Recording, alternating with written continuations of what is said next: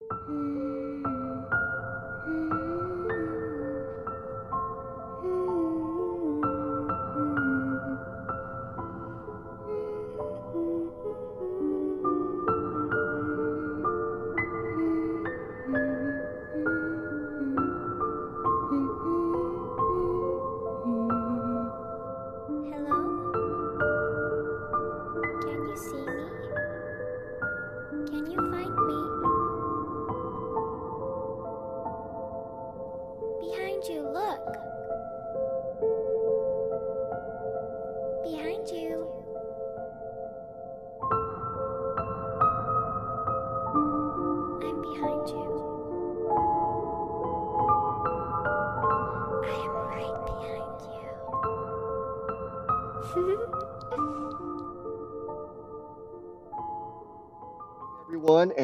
Welcome to Enter the Dark.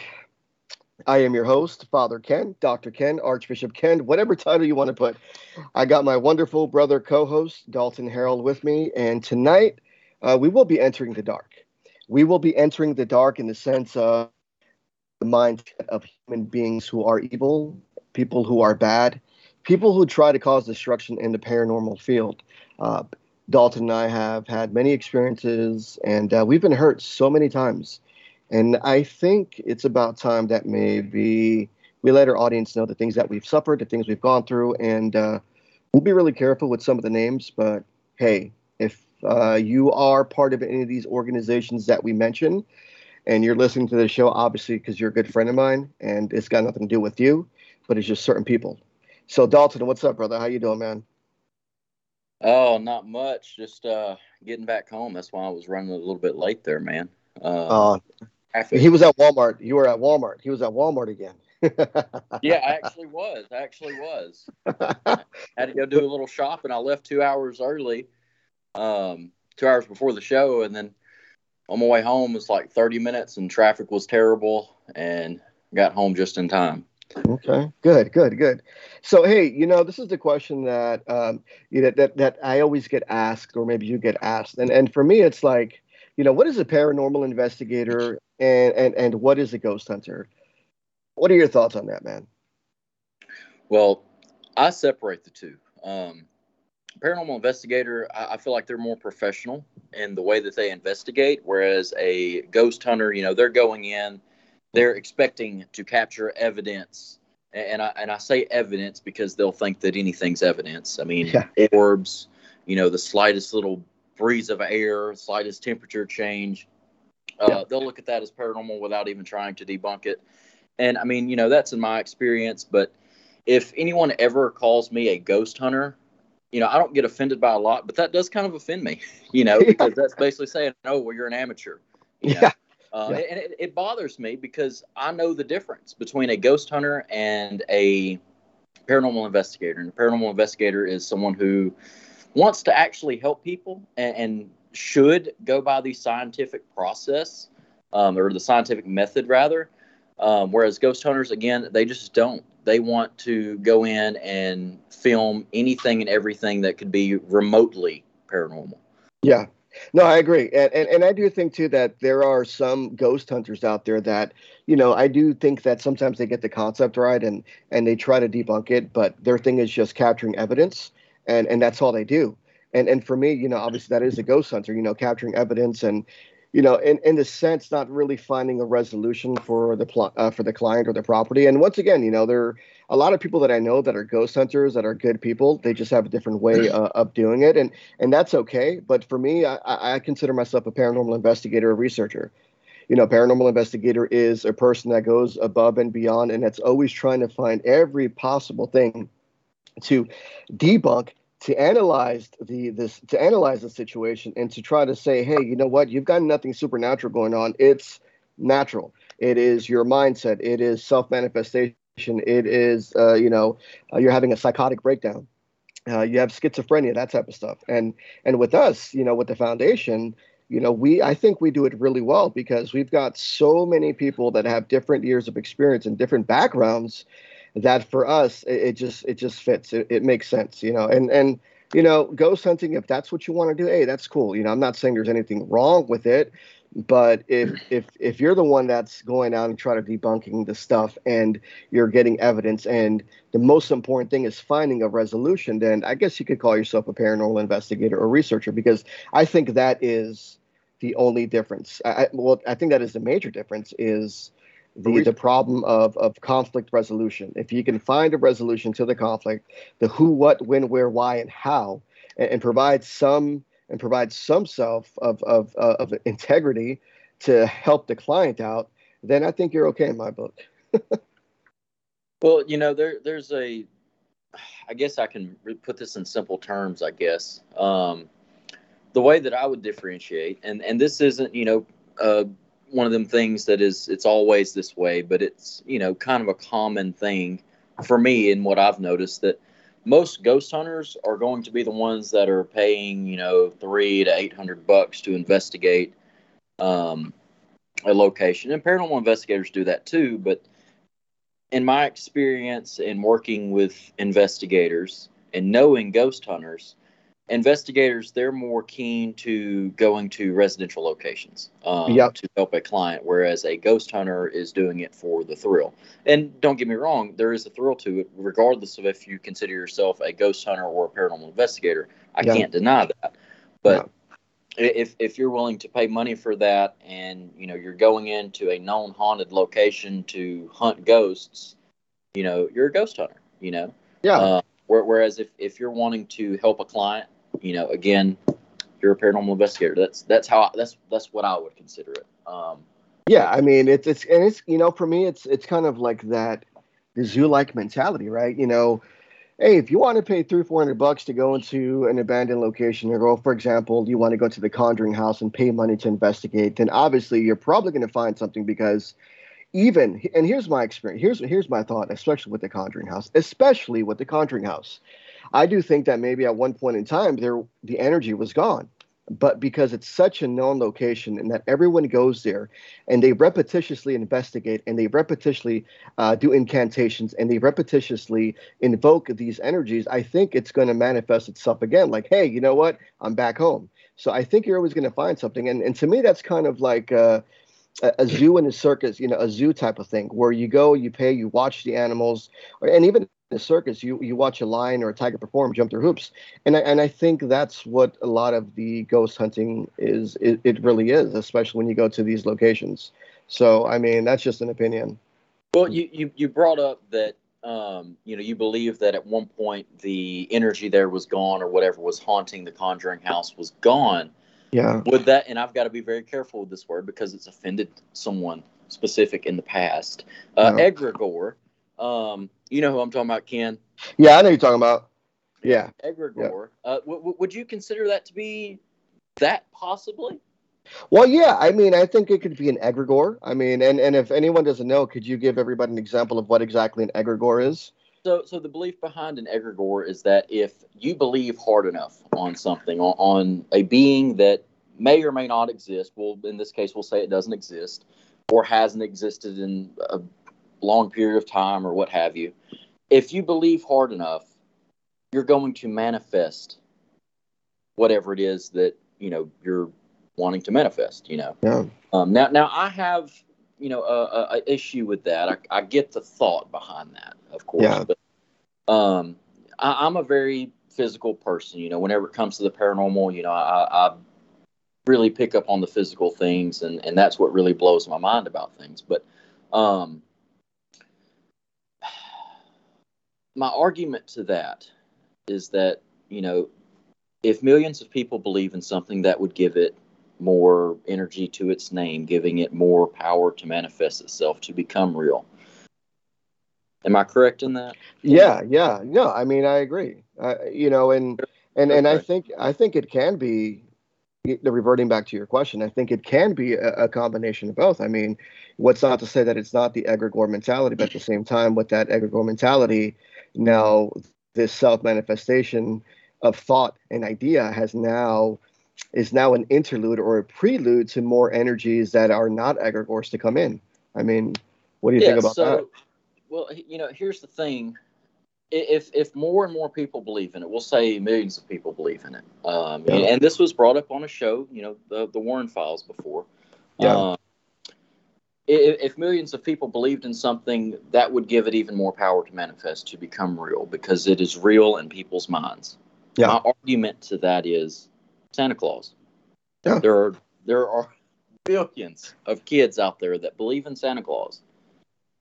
I did whenever I was a kid. I'm sure you did too, Ken. I, I still believe in Santa Claus. What are you talking about? Come on, dude. Oh man, I shouldn't have told you. Santa Claus. Shouldn't is real, Ken. Dude, come on, man. I still live in. The, I still believe in the Easter Bunny. Come on, man.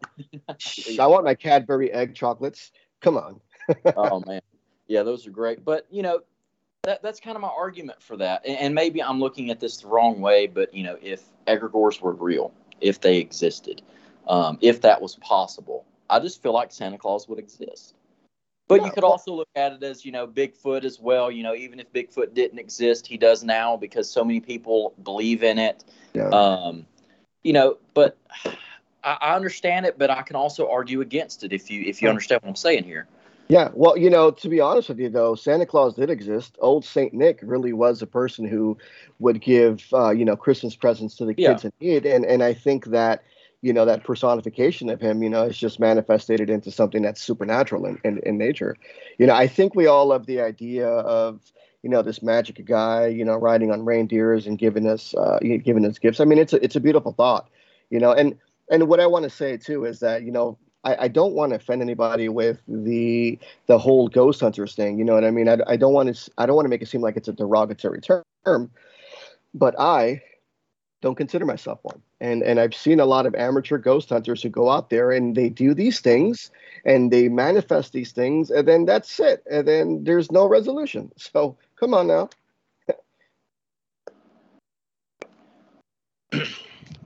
Well, uh, let's see. So, uh, again, back back to the ghost hunter thing. I just, I've had really bad experiences being around people who consider themselves ghost hunters and have actually went into people's houses and they've really screwed with their lives, man. Yeah. Uh, you know, I, I don't mean it to be a derogatory term. To me, it kind of is. Yeah. Uh, just just because of the experiences that I've had with people in the past and, and what I've seen these amateurs do, which I mean, there's amateur paranormal investigators too, but I mean, I just kind of associate that term with Yeah. you know the people who really shouldn't be investigating, because Yeah. the vast majority of people who consider themselves paranormal or paranormal or not paranormal investigators, ghost hunters, they shouldn't be investigating. Now, Yeah. there are some that are good. There are some that are amazing. There are some that are better than most paranormal investigators that I know.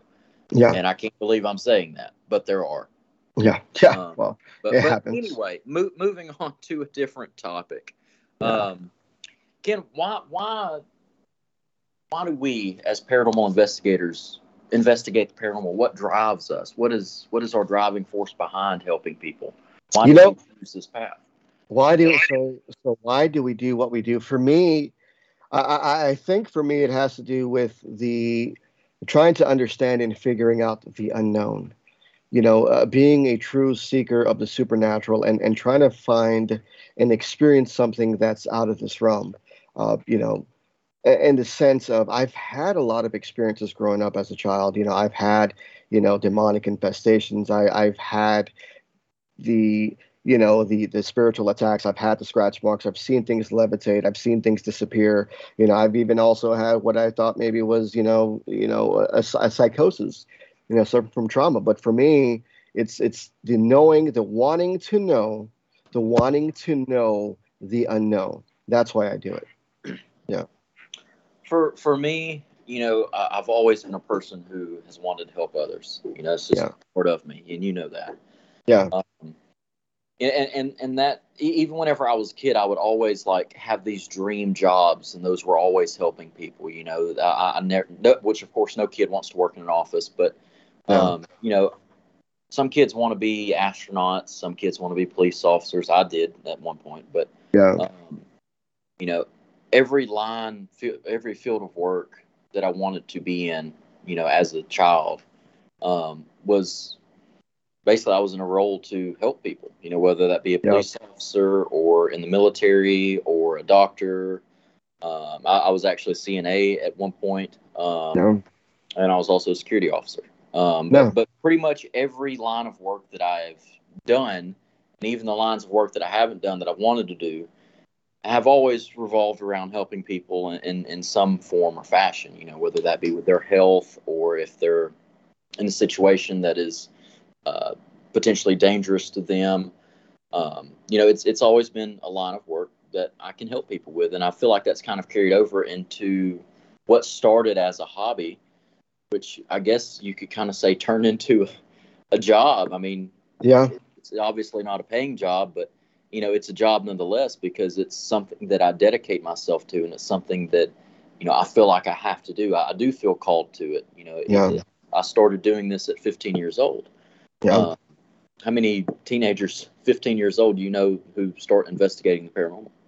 Yeah, and you know, you said something specific that you know is going to lead to the next question. You know, is this a hobby or is this a calling? You know, and for me, I, I feel like this is a calling. Uh, just like you said, you know, with me being in the military, working for the government, being a contractor, always helping people. Even for a while, I, I had like a midlife crisis, and I, and I decided to work at a restaurant and become a cook. And I was a head cook, you know, for like a year. And even then, it was helping. I was feeding people. I was satisfying them. I was giving them what they wanted, providing a service for them you know and, and i think for me it's a life of servitude which now you know obviously i'm clergy and and uh, i'm an assistant chief exorcist and i'm a chaplain and you know i tell you what though this work can be really rewarding and it can also be exhausting you know there are many times when i wake up to my phone and i have seven eight ten different messages from different people and you know and and as much and as much as sometimes i'm like oh my gosh this is a lot you know i put myself in a space where you know what when i'm ready i'm going to answer these questions because I want to make sure that I give everyone my full attention. And each person that messages me, I do my very best to give them 100% of myself. I don't like half assing it because people trust you. You know, people have put a confidence in you, they've confided in you. And so, with the fact that people are coming out, reaching out to you, reaching out to me, to the foundation, you know, uh, through our website and all that stuff, it's a blessing, you know. And to me, this is a true calling. And although we're not millionaires, you know the payment in itself is is the reward of satisfaction of helping people who honestly needed answers you know yeah for sure uh, well you know and, and, my, my take on this is that you know for some it may be a hobby for others yeah. calling um, but I, I think if if you're going to go places if you're going to go far you know if you're going to really put your life into this and you really want to go places and be successful it has to be a calling yeah, and, yeah. You know, that's not something that you can just decide for yourself. That's something that you're just going to have to be born with, I guess you could say. It's it's a call. It's something that you were meant to do. Some people aren't meant to do it, you know, and that doesn't mean that they can't do it. That just means that they're probably not going to go, you know, and, and be extremely successful. They're not going to, yeah, you know, be able to network with all these large teams and and really get your name out there. Yeah. Um, you know, and, and that's really not even you know even if you wanted to be on TV, you know. Yeah. I don't really feel like you have to have a calling for you know paranormal investigator work. You know, maybe you're called to be an entertainer of some sort, but yeah, you, know, you pick the paranormal field to be that form of entertainment. And you know, yeah. there's nothing wrong with that, but you know, I do feel like some of those people on those shows put out a lot of bad messages, which leads us into our next question yeah. of the major influences in the paranormal field? I mean, obviously, you know my answer is. I mean, oh, yeah. major. Obviously, you know. So for me, it was Ed and Lorraine Warren, and you know, also it was Ralph Sarchie. So I remember back in 1997, WPIX News, Channel 11 News in New York.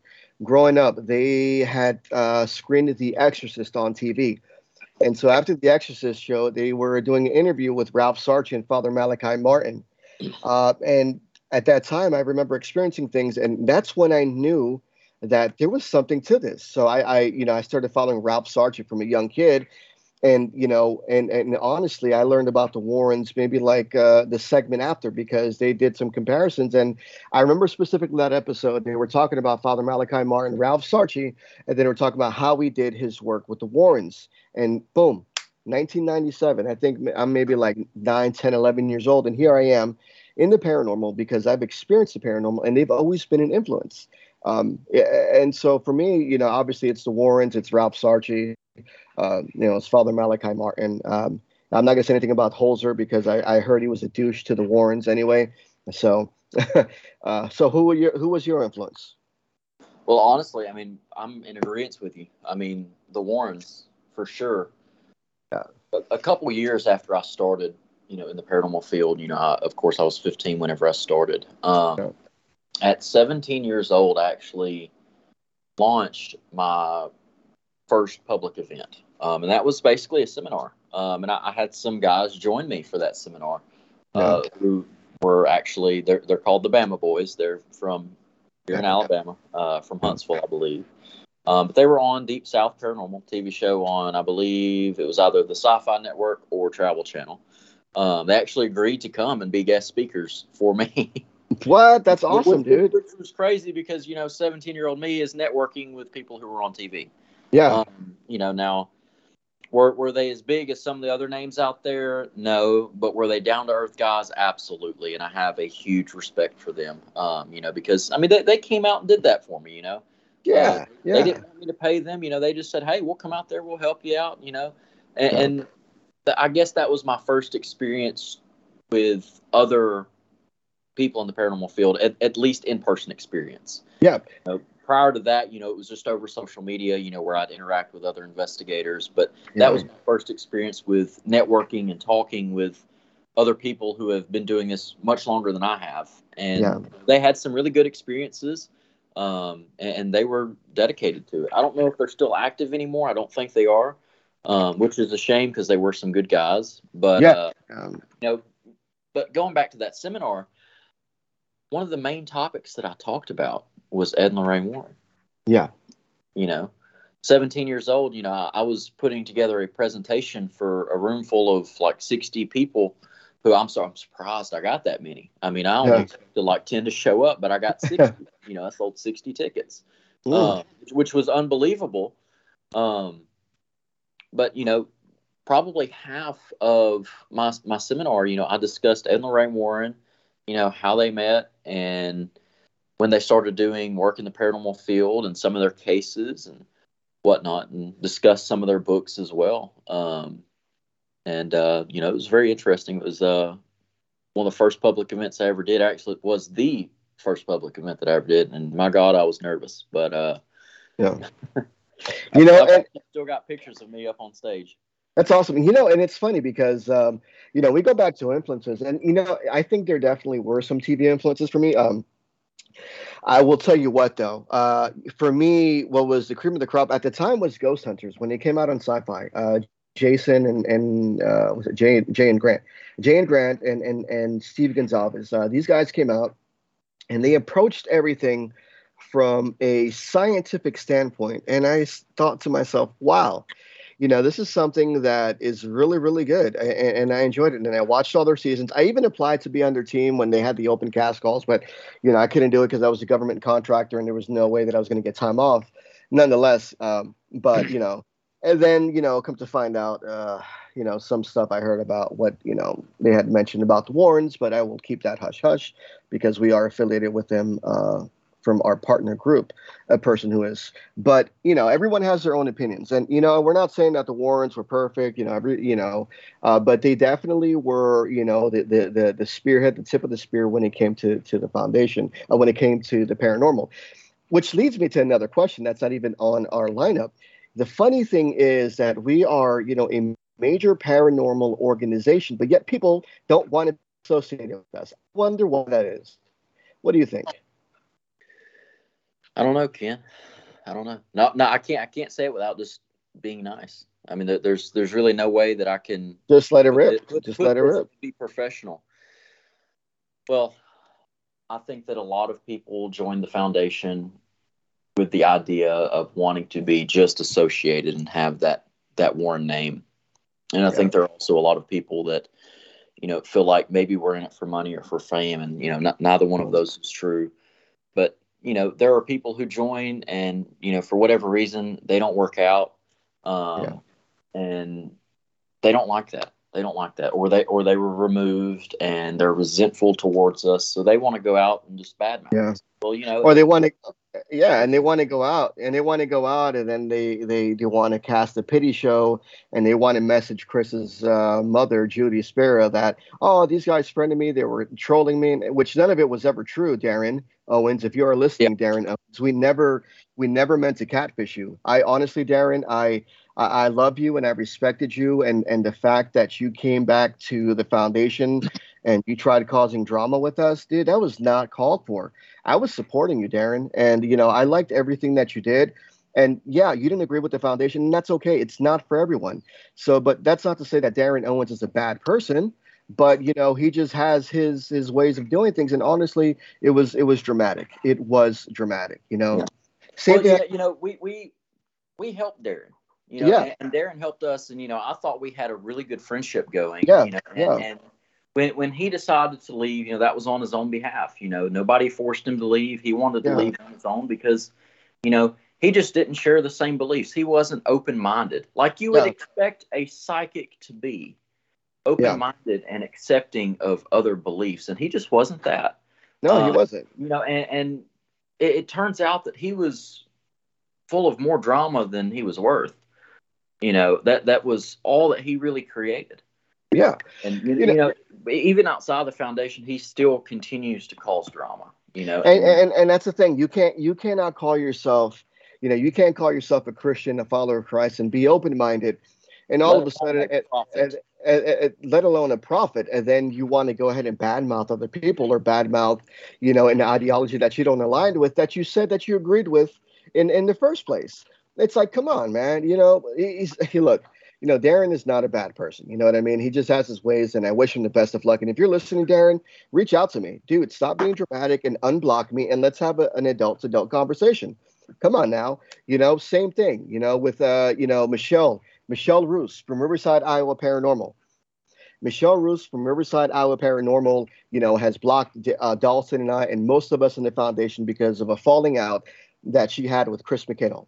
You know, and, and, and the thing that pissed me off about that is that her and another director, who a former director, I'm not going to mention her name because she's actually still pretty sweet, and yeah. and you you know who I'm talking about. I, yeah. I won't mention her name because I still love her like a mom, but I'm hurt I was hurt by the fact that, you know, I was dragged into a situation where I was told, don't say this to Chris.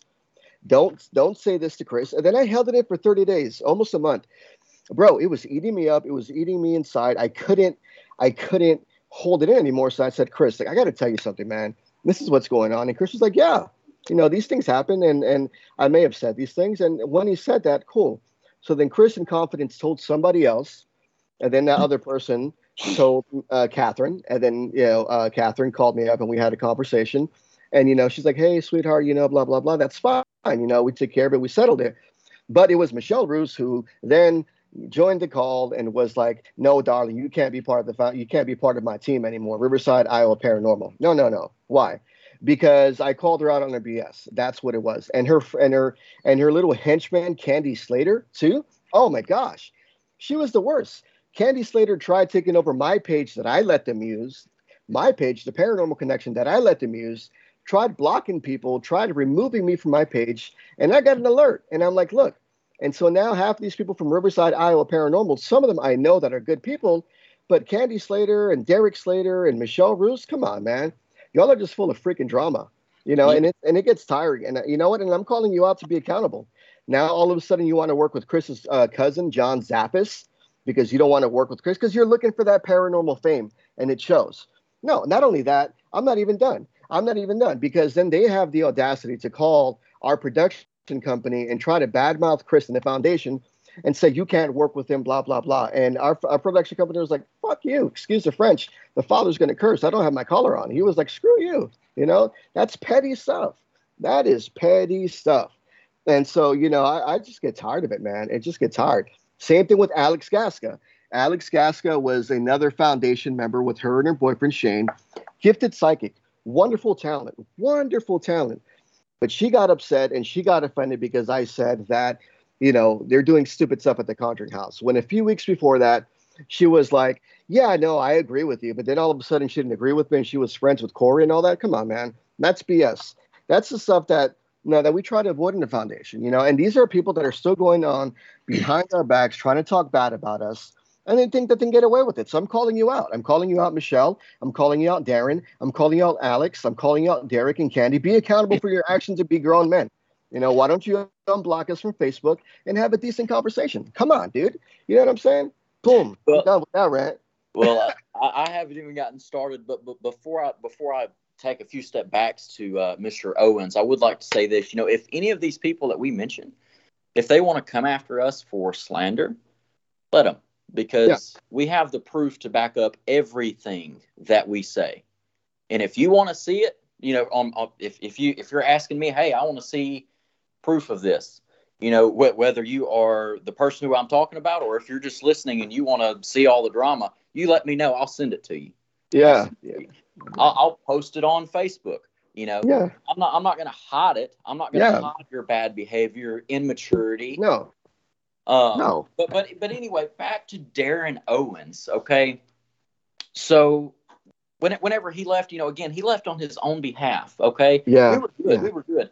And then all of a sudden, he just blocks us, and then yeah. he adds us, and then blocks us again, and then like six yeah. months later, adds us again and messages us. Okay, yeah. all right. Well, I already know he's up to something. I know that this isn't a genuine friend request. He's trying to get information, and he was not very subtle in getting it. He was not yeah. least covert about it.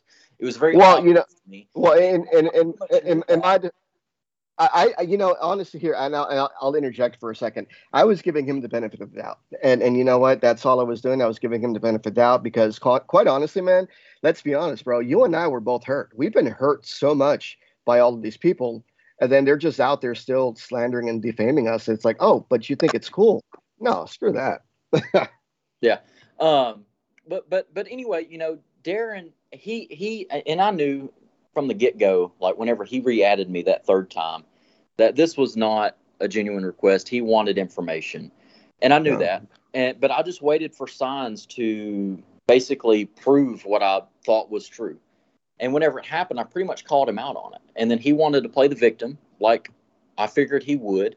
Um, then he wanted to basically go and badmouth me and be like, "Oh, I can't believe you're saying this to me." And then he sent something to you, Kenneth, um, saying that I need to be more mature and that I need to take maturity classes or whatever. Maturity classes? Yeah. What the fuck is that? exactly. First of all, Mr. Owens, I am 10 times the man you will ever fucking be. Excuse Pretty much. Yeah, I, I, you have fa- a problem with that? The Father is forgiving That's on you. you. That yeah. is on you. Forgive me, Father, for I have sinned. it's all right, brother. but anyway, mo- moving on from Darren Owens because he's no longer worth my time. Actually, no, I do want to say this one one last thing. You know, he basically said that that um, I'm just a little guy in the paranormal field. Okay, well, last I checked, you have like 300 friends on Facebook, and the only people that are liking your post is yourself. wow. Try it again, buddy. Try yeah. it again. Yeah, yeah. Anyway, moving on because I don't want to talk. we we we, we, t- we told everybody. We told everybody. I warned everybody tonight. Tonight, no one is safe. Yeah, and, no one's safe. And, and, forgive us. We're, you know, honestly, uh, audience, we're not trying to be petty, and and don't take this as a sign of pettiness. But you know, we've been hurt, and it's free speech, and we just want to get it out there on the reason why we are doing this show why we do what we do because there are many people out there who are really dark in nature and they are not in this to help people. They are in this for themselves. They are in this because they want the paranormal celebrity. And, and before you start, before you go on with the other rant, brother, also to Chris McKinnell from the Warren Legacy Foundation is one of the best and the sweetest people that I ever know. He is my brother. I would lay my life down for him. He is a great guy. And you know what also pisses me off is that our counterparts, our counterparts are always brushing him off. I'm not going to say the name because that's family issue, but he needs to he needs he needs to be respected, and he also needs to. Everyone needs to know that half of the cases that the Warrens were on, Chris McKinnell was on. Tony mm-hmm. Spera, Tony Spera is uh, you know he is the curator of the museum and he's helped the Warrens, and I've got nothing bad to say about him. But I just want to say is that Chris McKinnell has been on most of the cases. And it pains me and it breaks my heart when there's all these paranormal conventions or these Warren cons and no one ever tags Chris. Or, you know, someone says, we're not affiliated with the Warren Legacy Foundation. No, that's not what Lorraine wanted. I have the screenshots of Lorraine's Facebook that said the Warren Legacy Foundation and NESPR are working together and we should be working together. Simple yeah. as that. And if you want to go, yeah, I mean, that's cool. I'll leave it at that. Anyway, continuing on with my rant. So this is actually the first time I'm ever saying anything public about this. since 2018. Even in 2018, I didn't say anything about this, but 2018 is when this happened. So that's been like four years ago. Yeah. Um, but anyway, so I'd actually helped, you know, a family, um, you know, with, with one of their issues, you know, I went in, investigated for them, you know, helped them. Well, you know, they wanted to join the team. Okay. All right. No big deal. yeah. I'll think about it. All right. Well, you know, after I kind of saw, you know, a little bit of their personality and everything, and, you know, I felt comfortable with them, you know, after having some long conversations with them, you know, I decided, hey, you know, we'll try it out. We'll see how it works. Well, first few months went great. Um, and then I kind of started to notice little things, Yeah. Little things going behind my back and, you know, saying little things and um, putting little seeds in people's minds about me. And, you know, it just didn't really sit right. But I let it go on for a while. And, and this was, this was uh, three people in particular, um, which led into uh, about half of my team, uh, which at the time was uh, 10 people. Um, yeah, I, I, I'll never have that many people again. But anyway, um, so w- once issues started developing and I started to confront them, um, you know, it really went south. It, it went south really quick. Um, you know, they immediately started attacking me whenever I was trying to have a calm, peaceful conversation. You know, they wanted to cuss me out and blame things on me and try and turn the tables on me, basically, and, and flip the blame on me. Um, which you know, I, I really wasn't mad. I was more of just wondering why they did what they did. You know, Yeah. I, I would have been willing to, you know, talk things out. Of course, they wouldn't have. They still wouldn't have been on the team. I would have still kicked them off. But Yeah. you know, I, I would have still had some respect for them. Um, Yeah. But you know, anyway, continue on with the story. Things continued to progress, and they started to basically harass me, um, calling through different numbers, harassing me. Uh, I actually threatened them uh, with, uh, you know, legal retaliation or whatever you want to call it. Um, Yeah. Restraining orders, etc. Because I mean, they they would not leave me alone, uh, and I knew that if it continued, it was going to lead to something very bad. Well, anyway, um, after some months had passed, I'd say probably eight, um, I got a message from one of them. Um, and uh, let's see, I'm trying to remember their names. Yeah, Mike Turner and Christy Smith. Some of you may actually know them. They're not. They're not great people. They're not. They are the ones that I would consider ghost hunters. Um, but anyway, they actually started their own team just to spite me. And I actually read one of their messages to one of my former team members, who I'm still really good friends with, by the way. Um, you know, he's he's another one of my brothers, one of my best friends. You know, I love him very much. Um, but he had actually received a message from them, and Mike had said that he was pretty much making this team, which is Alabama Shadow Seekers. Um, very original name, by the way. There's like 20 other Shadow Seekers paranormal investigations out there, so very original on that. But anyway, um, basically what the message said was that he was creating this team to compete with me to destroy my team, to quote unquote put my team in the ground. Was the exact words that he said. Um, how's that working out for you there, Mike? oh, we're just going on tonight, with, man. with, with 2,700 likes Yeah. and no posts since like six months ago, and even then, six months ago, after that, you didn't have posts for almost a year. How's Yeah. that going for you? You've done like so many investigations, but yet there's never any evidence of it. You're freaking ghost hunters. That's exactly what it is. You And have that's- absolutely no reason to be going into people's houses. Yeah. When, You know- whenever you left, before you even left, I was still training you because you were not in any way, shape, or form ready. You certainly weren't ready to lead a team. Yeah, yeah, and, and and that goes back to that ghost hunter mentality. I mean, you know, there are people out there that that think they're ready and they're not, and and you know, and unfortunately, unfortunately, this happens a lot. We we take many people under our wings and and we give them good resources. We give them almost a hundred years plus experience, you know, between all the members and the directors, and we offer this to them, and and and they use it, and then they take it and they leave.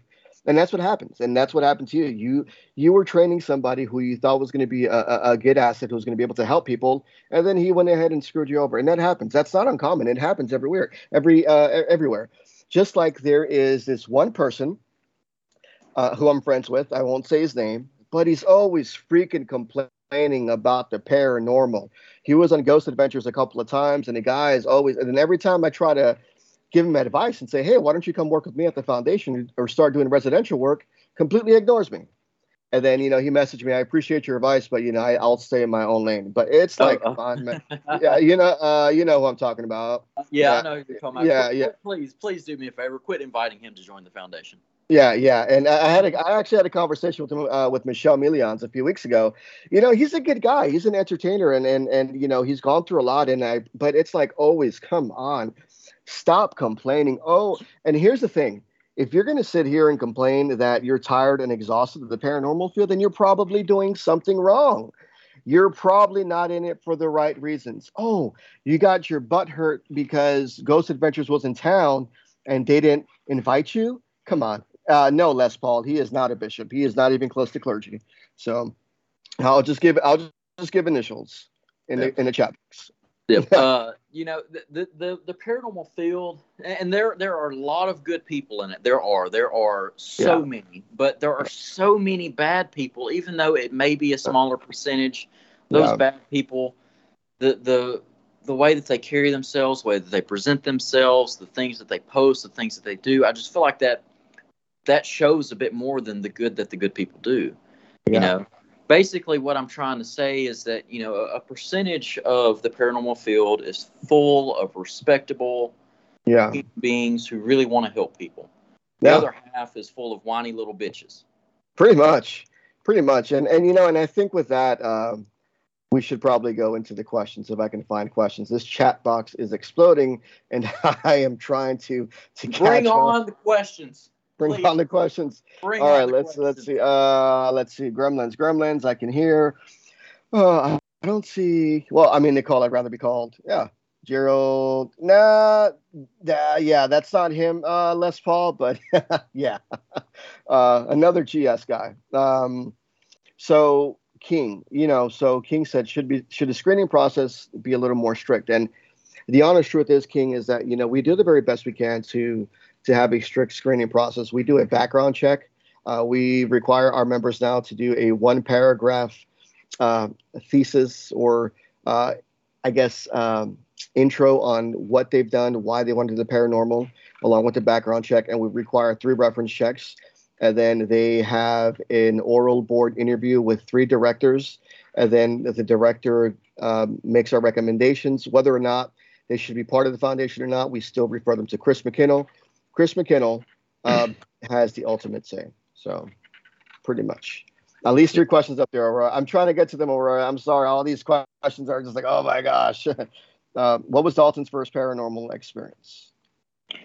Uh, I guess what really kind of drove me to wanting to do this work. I mean, goodness, I was probably 12 years old. Yeah. Um, you know, so this was this was quite a long time ago. But um, anyway, you know, uh, uh, of, of, course, you know, being 12 years old, I lived with my parents. Um, yep. and, and, I would sleep in a room probably, I want to say it was two rooms down from where they slept. Um, and at about two in the morning, they heard a loud thud. Yeah. And it was me falling off the bed. Now, I've never done that in my entire life. Even as a child, you know, I, ne- I never rolled off the bed, you know. Um, that, that was the only time that happened. But it happened for three days, for well, for three nights, three or four nights, it happened. Um, the last night, it actually knocked me unconscious because my stepdad came in there and picked me up, and I was um, unconscious. Yeah. Um, I'd actually hit my head on the bedside table, and the next morning there was a huge knot on my head. I'm like, "Where did that come from?" They said, "Oh yeah, you fell off your bed last night and hit your head on the table." Oh, huh, wonderful. Yeah. Um, and, and then about a week later, I had a college football football in a plexiglass case um, signed by the Alabama football team. Um, and it was pushed on a shelf. The shelf was probably about a foot and a half wide, um, like away from the wall. That's how far away it was from the wall. Um, and it actually it was pushed all the way back against the wall. And one night it actually fell off. Now I don't understand how that happened. Uh, to this day, I can't explain. I mean, there was no earthquake that happened that night nothing like that. It fell off and actually hit me dead in my chest, like point first. That huge plexiglass case fell off and hit me in the chest. It actually left a pretty big bruise on my rib cage. Uh, and and then I kind of started questioning: Do spirits exist? Do ghosts exist? Um, of course, there were other little things that had happened during that point. Me seeing things and hearing things. Obviously, those weren't as notable as you know the other activity that, that I just mentioned. Um, but you know, I, started questioning things and wondering, okay, well, you know, is paranormal world real? You know, does it exist? I've been told my entire life that ghosts and monsters don't exist. Well, what do you know? They are real. Um, so, you know, although that may not be like a huge crazy experience, that was my first experience or one of my first experiences. And, and that's pretty much what got me started in the paranormal field and, and wanting to investigate it. Basically, I wanted to find out for myself and get answers for myself. And once I had those answers, I'm like, okay, there's other people out there that are experiencing things as well. I wonder if I can help them. Of course, yeah. it was three years after I had that experience before I actually started investigating. Yeah. Well, I mean, since no one asked, since no one asked me about my first paranormal experience, I'll just go ahead and share it anyway. because I'm their favorite. Just because you're their favorite, it's all good. Well, you know, for me, I, I got into this field because, well, I got in at a very young age. Uh, when I was 12 years old, maybe, no, actually, maybe like nine or 10 years old, I watched Legend with Tom Cruise with my dad, and Tim Curry was the devil in that movie. Um, and at that time, I was already experiencing a lot of stuff. I had come from a magical family my uh, grandmother was um, a high priestess in Santeria. So my first experience was uh, I was laying in bed and something pulled me from under, you know, from someone, something pulled me under the bed. And I told my dad it was Tim Curry, that devil that played uh, that played the devil in the movie uh, with Tom Cruise in Legend. And he didn't believe it, but when we went, when we looked at my arms, I had scratch marks on my hand, and that was when we knew that we were having issues. Um, and then another one there too. Uh, you know, demonic influence in my house. You know, my sister uh, was being influenced by the girl in a purple dress, and a lot of stuff was happening. My dad was pushed down the stairs. Things were things would caught on fire. Um, you know, there were crucifixes that were put inside crosses upside down with busted candles. Uh, my dog was found gutted, open, and crucified in the backyard. So, yeah, a lot of a lot of crazy stuff that that's that, that definitely yeah. a more intense, insane, and just scary. Yeah. Like, like yeah. I can't imagine the emotions that you went through during that time. Uh, I mean, just hearing about that kind of puts a knot in your throat. You know, and I can only imagine how it felt for you. You know, during that time. I mean, I know well, that was know, scary.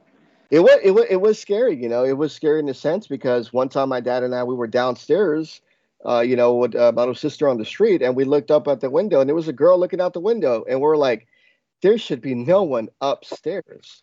Uh, and so when my dad went to go check, he was literally tossed down the flight of stairs. So I, his feet were picked up, and he was tossed down to the stairs, and we uh, we had to take him to the hospital. Another time, we experienced the same thing, and he was going up the stairs inside the house, and my little sister had a tricycle, which she was using because we were back outside again because that was our thing during the summer. And so she had the spare tricycle upstairs. And so when we walked upstairs, this tricycle would have had to unlatch its uh, hold feet, turn the corner, and and just throw itself down the stairs. And that's exactly what happened. Um, and, and, so honestly, man, when all that was said and done, um, you know, uh, we prayed for the house, we heard a scream, but it turns out that the people who were downstairs were actually active satanic worshippers. They used to live there before us. And the people that lived there before us were pedophiles and when we moved out, we found a little closet space. In that crawl space, there was pictures of naked children with dirty underwear. So, yeah. So all of that stuff intensified because for one reason or another. And so that freaking nuts. But you know, here, here's the other question though: Are all poltergeists self-manifested? Do what? Are all poltergeists self-manifested? That's from the king himself. Uh, that's kind of a difficult answer. Yeah. Uh, you know, and and for for me, I believe that they are. I believe that they are manifested. I believe that you know a person can manifest them, and that it is going to affect that person or that there. Um, I, I, don't feel like a, polter, a poltergeist will remain in a house after the family has left. And, and this is yeah. my personal belief. Others may have different beliefs, but you know, just from my research and whatnot, I feel like if a family is dealing with a poltergeist. No matter yeah. where they go, that poltergeist is coming with them because that is its source of energy. That person has created that poltergeist. Now, I guess you could say in an extreme circumstance, when a poltergeist is so strong, it may be able to kind of separate from that individual or from that family and remain in a location for a specific amount of time. You know, I don't really know what that amount of time would, but for a certain amount of time, I feel like it may remain in that location. But again, have you can't have you have you have you seen have you seen the movie The Entity, brother? So the entity is based on a real case uh, of a female that was experiencing a violent poltergeist haunting, where she got sexually assaulted, her kids were injured, and up until this day, she's in Texas. She's still experiencing this activity. So this one, this movie is called The Entity. I'd really like to know what her real name is to see if she's still experiencing these things and try to reach out. But this has been going on for more than 30 years, and it's documented. Even a medical school, uh, they actually had a parapsychology department, and they did an investigation, and that poltergeist manifested itself and destroyed all of the property while they were doing the investigation. Oh wow. Yeah, but you know, I, I hear you, Aurora. The the worst story ever. Uh, it's probably just a Hollywood drama, but you know, nonetheless, you know, the, it's it's supposed to be an alleged true story that she's still experiencing these things. I just, I can't fathom in my mind a person going through a poltergeist haunting. And for me, that's not a poltergeist haunting. That seems to be demonic, sexually assaulting you. I mean, and and hurting you. I I, I don't know. I don't think that poltergeist can be that physically damaging to a human being unless it's something other than a poltergeist. Well, you know, uh, poltergeists. I, I feel I feel like they're they're they vary depending on the type of energy and thoughts that you put into it. You know, if if you're putting forth a lot of energy and you're a person who tends to have violent thoughts, Yeah. um, you know, maybe that will affect it. Maybe that will cause that entity, that poltergeist, to become physically violent towards you or towards your family. Because, you know, again, thoughts are energy, I guess you could say. You know, thoughts Yeah. are, you know, they're, they're, they're, I don't know how to really word this, but, you know, it's intent, you know, and if Yeah. you're putting out negative intentions, whether that be violent intentions or otherwise, I feel like that's going to feed that and kind of shape that entity to become violent. Or I agree. depending on any other, you know, thoughts you may be having, may have it do otherwise, you know. Um, but you know, that's my thoughts on it. Um, I, I've worked a few poltergeist case or negative manifestations or negative self manifestations, rather, is what I like to call them. But um, you know, I just haven't worked enough of them to really say for sure, you know, on my thoughts of them. You know, Yeah, and and What- and, and and if and if Dalton and I are are kind of unsure of what these people of what these things are, then that should tell you that should probably you should probably not hire ghost hunters to try to get rid of this problem. You know, yeah, they certainly don't know. they certainly they, they certainly don't know. I mean, it, it- of luck if they actually fix it. Um, but well, you I mean, if they fix it, that's great. You know what I mean? But you know, they'll probably end up fixing it by taking it home with them. yeah. well, you know, um, we're we're not we're not experts. We don't know everything. No, we're to not. an expert in a field. You have to know everything there is to know about said field. Now, a lot of people say there are no professionals in the paranormal field. Well, professional can mean a couple things. Professional can mean that you are in a profession for which pays you and you're an expert in that field. Or professional can mean how you present yourself. You know, how do you carry yourself? How do you talk to other people? How do you deal with other people? You know, how do you help them? Do you carry yourself in a professional manner? And, and that's what I consider myself. I do consider myself a paranormal professional in that aspect. You know, Yeah. I don't know everything that there is to know. No, Nobody- neither do I. No, neither do I. They're a damn liar. Yeah. But because even then with my experience you know i'm no not trying to throw my degree out there but it took me dear, nearly damn 12 years to get you know my uh, my divinity degree and that's just delving in different religions and different topics and even then i still don't know everything you know it's the, the ecumenisms and and and you know there's all of these different things and these correlations and these similarities between different religious uh, belief systems and then uh, not only do we go to, into the theology, now we have to go to the spiritual practice of it. You know, how does the spiritual practice tie into the theology? It's a lot, you know. So, Yeah. but yeah, uh, I, I do know that. Uh, let's see, um Nicole, Nicole said Ouija boards, right? so messing with Ouija boards, would it start a haunting? What are your guys' thoughts? I, you know, for me, I I ill advise uh, staying away from the Ouija board if you don't know what you're doing. Okay. Um, but you know, we live in a country where you can be seven, you can be ten years old and buy a Ouija board and wait till you're 21 to drink. So that should tell you something. Yeah. well, you know, in, in, in my mind, you know, or can can Ouija be well, goodness, Ouija boards be used for negative intent? Well, yeah. Can they open doors? Well, yeah, but so can a spirit box. Yeah. So, so can an EVP. Yeah. Any any type of communication with the other side can form a portal. It is direct communication no matter how you look at it. A Ouija board is no different than a spirit box because you're using that tool to make contact. And that's exactly what it is, is it, it is a tool to communicate with the other side, whether that tool is used to communicate with earthbound spirits or demonic entities. You know, sometimes you just don't know which one you're communicating with. So, yes, it can open portals. Yes, it can be dangerous, but so can any of the other tools in paranormal investigations. Oh, now, we, I, I, do want to ask you a question real quick here, Kenneth. Um, and then I'd also up? like to add something else before we run out of time because I do feel it's very important. Um, first and foremost, so you have a de- degree now in uh, divinity, correct? Correct. Yes. So that makes you a doctor of divinity. Yes. Okay, but you're also a father. Yes. So should I call you Father Doctor or Doctor Father? You could just call me Ken, bro. The titles mean nothing just the titles mean nothing to me, man. You know, it was it was something that even then it was it was really hard for me to even publicize because it's been so hard in the works.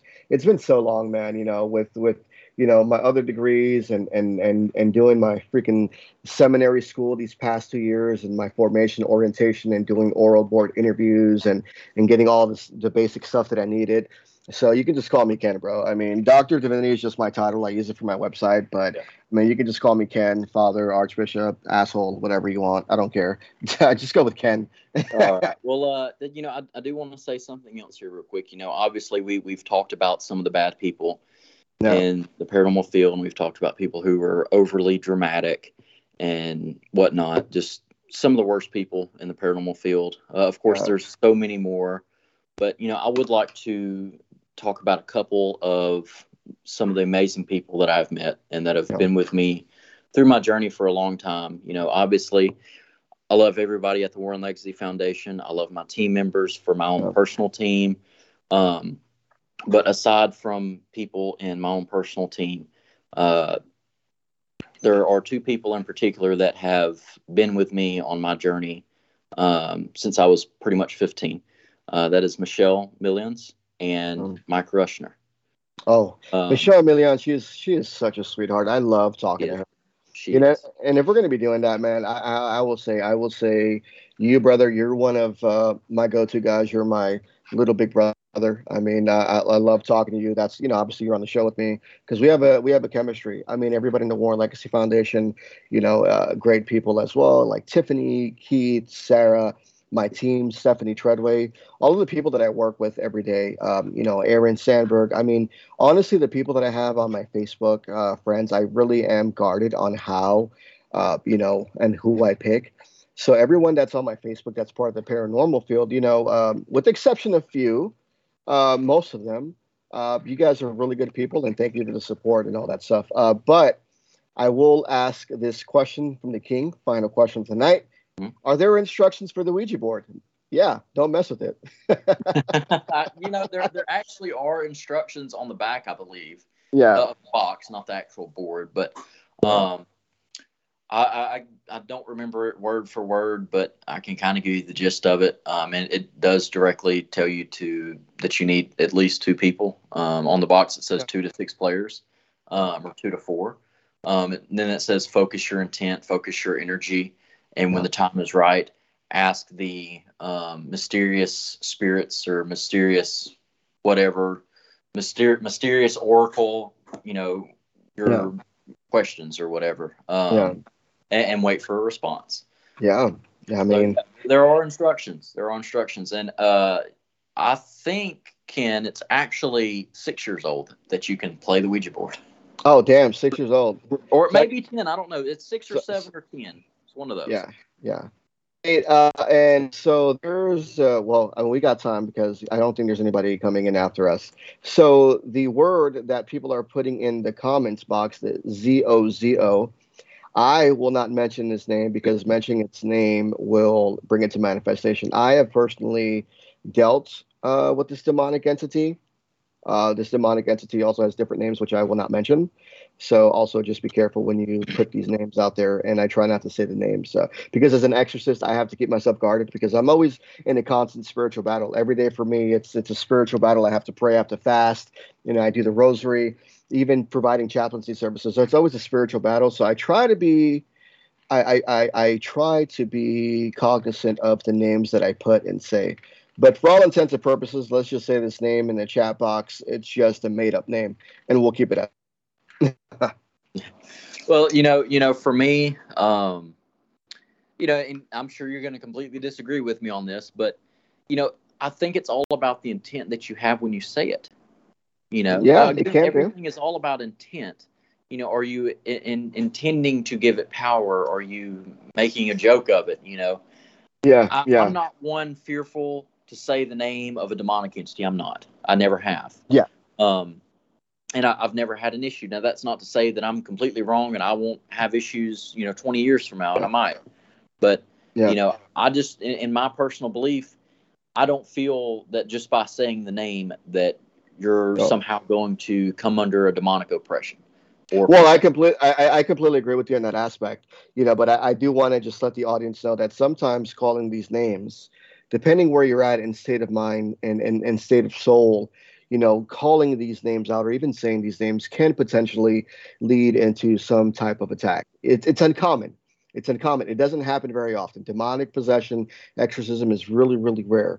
But from my experiences, you know, being in a supernatural realm, uh, especially in a different, you know, because I combat evil in different ways. Some people are psychics, empaths, mediums, uh, uh, all the other good stuff. You know, I don't have those those abilities, so I still have to guard myself because for me it's a constant daily struggle because every day i'm actually open to the spiritual world in the sense that i am dealing with a lot of people who are going through a lot of negative and spiritual emotions so i just try to be careful but i agree with you yeah i mean that's not necessarily saying it's going to you know cause you to start spitting pea soup but just be cognizant you know if you're out there and depending what state of mind you're in i mean there's always a potential that something can happen that's all yeah. Well, you know, I, I think maybe, and again, this goes back to intent, you yeah. know, and I, how do I how do I word this? Um, you know, uh, again, if you're saying it with the intent to manifest it, yeah, yeah. You, know, you, you you are giving it energy. You know, don't say Beetlejuice three times, um, kind of thing. Um, but if if you're saying it in a casual conversation or discussing a case amongst you know yeah whatever i feel like that's fine but yeah of course. I'm not i'm not going to say the names of those entities unless i know that everybody i'm speaking to is comfortable with hearing those names because some people aren't. They're very supersti- superstitious. Yeah. But i know i've said bloody mary three times in a mirror and nothing ever freaking happened. Um, yeah. you know i've said charlie charlie and nothing ever happened. Beetlejuice beetlejuice beetlejuice nothing happened you know? Oh um, same here. but uh, well, I mean, you know, of course, I'm just making that aspect. But uh, you know, yeah. I mean, it's all fun. It's all fun.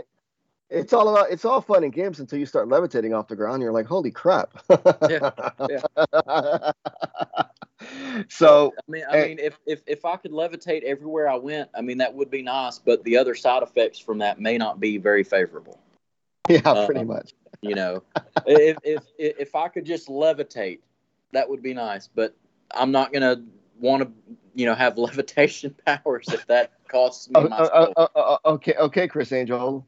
Jumanji, Jumanji, Jumanji. I got you, Les Paul. All right, guys. All right. I get it. You're making fun of me. Okay, whatever. Maybe the Padre is a little superstitious, and that's okay. Yeah, yep. He is. He's superstitious. Yeah, a little superstitious. Hey, Ken, Ken, how tall are you? I am 5'7", 200 pounds of solid muscle, bro. That's what I am. yeah. You're like, what, six one? I'm 6'4", 220 pounds. Yeah. Well, you know what they say about big guys. They have big socks. So. Yep. Sure well, everyone, thank you for tuning in, and I'll let Dalton close out the show. All right, everybody. Thank you so much for joining in. It's been a pleasure. I definitely had fun doing the show tonight, and uh, really just kind of, I really want. I don't want to say bashing, but you know, I mean, putting out the names of some of those people who kind of deserve it. Honestly, I mean, Yeah. we didn't speak about these people just for the heck of it. Yeah. Obviously, there was a reason.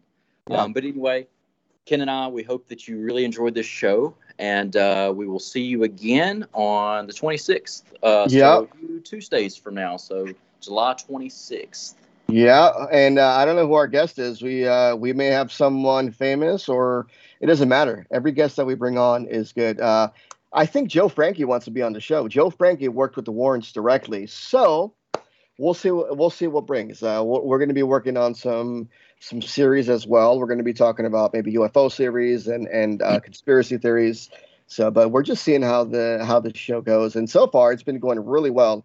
I think. Uh, Paranormal King Radio Network has decided to renew our contract. so, Hey, all right, everyone.